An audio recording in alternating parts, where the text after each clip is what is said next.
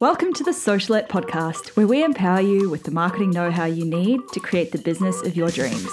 I'm your host, Steph Taylor, and I'm a marketing nerd, Shiraz lover, and passport stamp collector. Join me as I dive into all things small business marketing and deliver them to you in bite sized, fluff free lessons every Monday, Wednesday, and Friday. Let's get learning.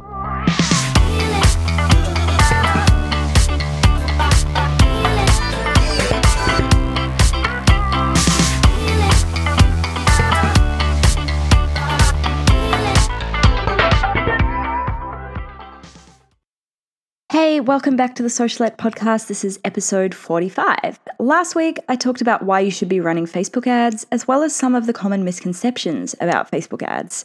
Today, I'm looking at where the Facebook ads are right for your business. Now, it's pretty common to hear people complaining that Facebook ads don't work for their business. The thing is, Facebook ads will actually work for most types of businesses if done correctly. Last year, I ran a poll in the Facebook group LMBDW asking people if Facebook ads worked for them. And over 50% said no.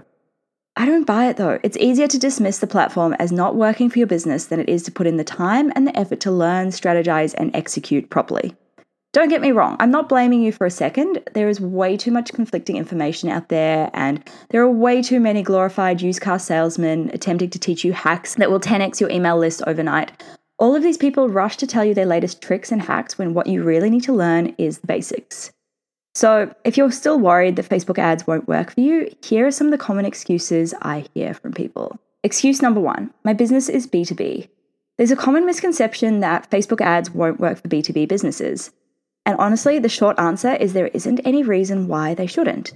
The businesses you're targeting typically have people who make the big decisions.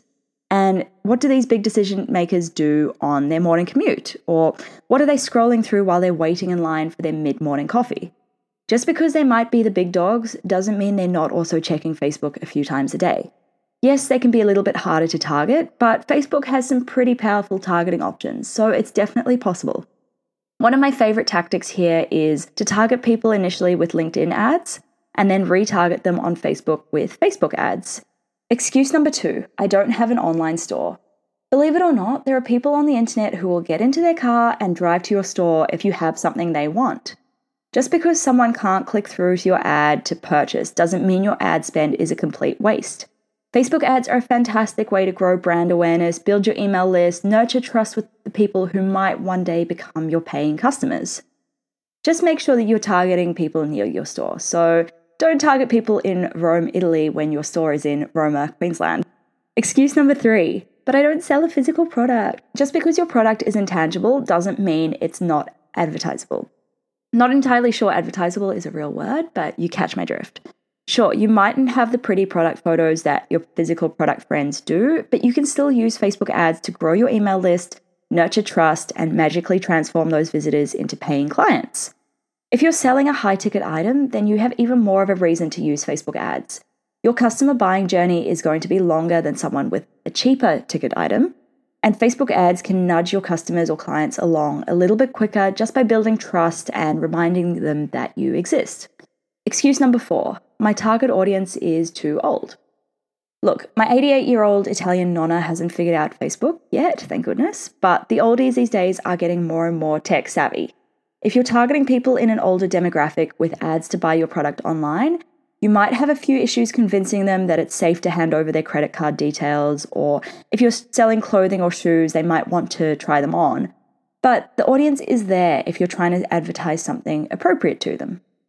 Excuse number five my target audience is too young. Is your audience over 13? Then they're not too young. Sure, Facebook has some specific rules for ads targeted to people aged under 17, but there's actually no reason why you can't target your ads to them. Be mindful of the fact that those under 18 probably won't have their own credit card yet, so look into payment alternatives. And maybe don't go all in on Facebook alone. Check out some other platforms too, as I hear that the young kids these days are spending less and less time on Facebook, which makes me feel so old. Excuse number eight but I sell something illegal. Finally, a legit excuse that Facebook ads won't work for your business. Yeah, look, if you're selling something illegal, Facebook ads probably, definitely, maybe won't work for you. That said, you'll find that most paid advertising channels won't work for your business.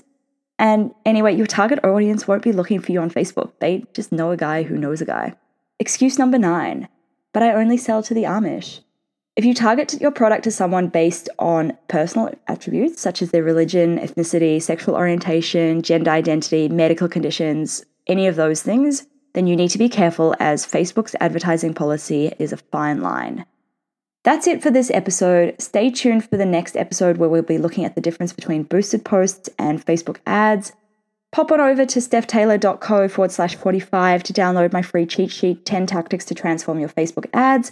And hit subscribe on this podcast so you don't miss any new episodes coming to you every Monday, Wednesday, and Friday. If you've learned anything from this show so far, I'd love it if you could please leave a rating or a review in iTunes or Apple Podcast. It means a lot to me if you do, and it makes a huge difference as to whether someone will listen to the show.